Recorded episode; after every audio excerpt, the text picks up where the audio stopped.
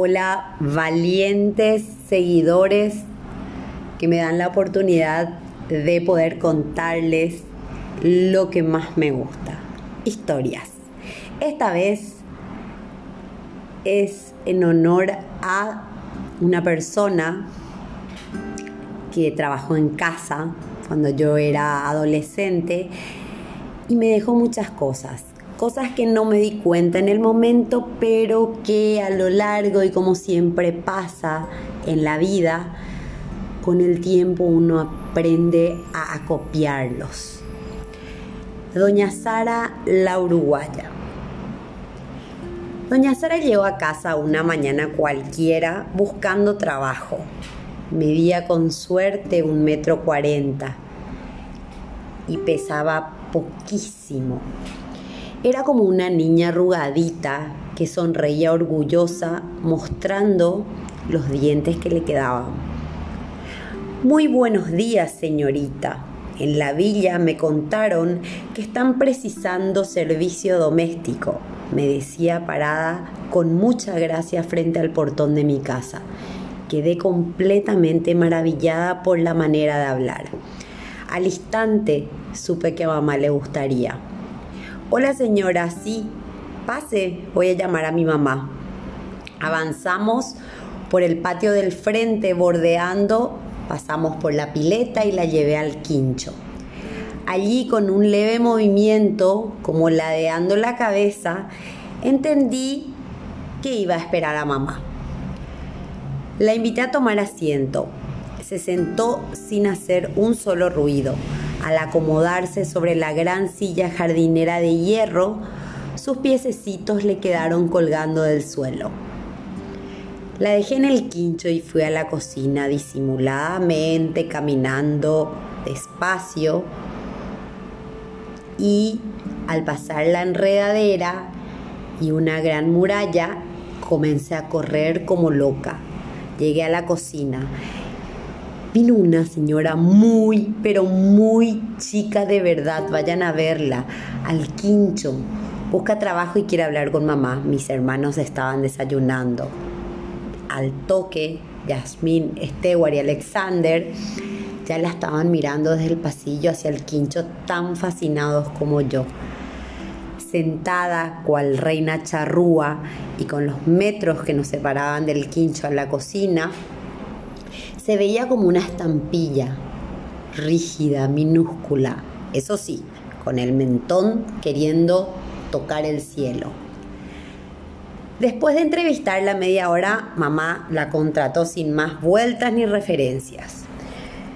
Dijo que le convencieron sus modales, muy refinados, ese vocabulario súper exquisito y una sonrisa cálida. Si habla bien, piensa bien. Y si piensa bien, va a ser eficiente, sentenció mamá. Nunca nos tuteó. Usted, señorita y señorito, eran su modo natural de darse a entender. Era uruguaya. En esa época nosotros no sabíamos mucho de los uruguayos. Sí, unas historias que escuchamos de chicos porque tenía un bisabuelo uruguayo y que papá repitió hasta el cansancio. Cuentan que este abuelo en una discusión con un capitán de marina le dijo, no crea capitán que sus galeras le van a servir de coraza, porque yo en mi vida me he topado con gauchos de colmillo amarillo y no guachos como usted agarre la vaina que el cabo es mío. Y le pasó el facón. Así que se imaginarán que con esa historia, doña Sara vino precedida por una expectativa de que llegaba una persona con muchísimo carácter y bravo. Con el tiempo la uruguaya pasó a ser una segunda madre porque la primera salía a las 7 de la mañana y regresaba 12 horas después. Éramos seis hijos y la casa siempre era al rato un polgorio, Unos segundos después era un campo de batalla o podría ser un naufragio o un vendaval. Los días en calma eran poquísimos.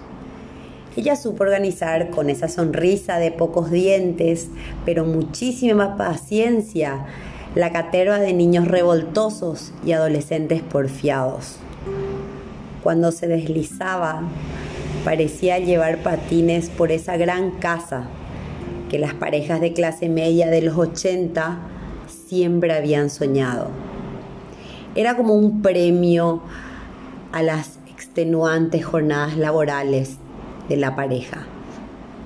Casas hechas para organizar numerosas fiestas y mostrar de paso lo bien que les iba. Pequeños espasmos de vanidad de clase media siempre aspirando a ser media alta. Profesionales con una hermosa familia y una casa linda. ¿Qué más podrían pedir? Nada. Doña Sara era la que decidía cuando mamá no estaba. No, señorito, ya le dije que hoy con esta lluvia usted no va a ningún lado. Vamos, arre, agarre el cuaderno y repasemos la tabla que ya sabe que su mamá llega y le va a tomar. ¿Y qué es lo que pasa cuando no se lo sabe? Su adoctrinamiento eran las simples lecciones que te daba la vida cada mañana. Ser mejor o perderse. Vivía dos cuadras de casa, razón por la cual todos los días que trabajó en casa el portón crujía a las 5 de la mañana sin retrasos ni excusas. Me cebó el primer mate a mis 17 años. Lo acompañábamos con pan tostado, con huevo revuelto o pan con paté, o a veces hacía las famosas arepas que mamá le había enseñado. Eran unos 20 minutos religiosos de mates y charlas sobre su hijo, sobre su vida en el Uruguay y cómo terminó nuestro país. Donde están los hijos está la casa, la patria y el corazón. Me dijo unas cuantas veces, muchos años después yo iba a entender todo lo que ella me había enseñado. Pero esa es otra historia. Doña Sara nos conquistó a todos, hasta Killer, nuestra perrita pincher de 20 centímetros de alto, que terminó mudándose con ella. Desde el día en que llegó, ambas fueron, fueron una sola alma vagando por los pasillos y por el barrio. Fueron mimetizándose a fuerza de compañía Caminaban, se achicaban y pesaban igual. Pasaron los años, los más chicos crecieron y los más grandes nos casamos. Doña Sara volvía cada mañana. No había lluvia que la cobardase, ni sol que la achicharrara el ímpetu. Solo el asma la fue frenando, de a poco, entre ataques, espasmos, inhalaciones seguía abriendo ese portón cada madrugada un poco menos hasta que un día el portón no chilló. Y tampoco al día siguiente ni el día después del siguiente. La casa quedó hueca y más grande que nunca. Esa mañana no pitó ninguna pava y Killer yacía a su lado sin moverse un segundo ni un centímetro. Creo que doña Sara se fue porque ya había vivido lo necesario. Al mes, Killer la siguió. Cada tanto pienso en su sigilo, sus huesitos de pajarito que crujían por toda la casa ordenando nuestro caos para traer tranquilidad la misma que siento al recordar su sonrisa pulcra de pocos dientes, sus manos finas y puntiagudas cebando mate. Nosotras sentadas en la cocina disfrutando como quien sabe que todo alguna vez termina.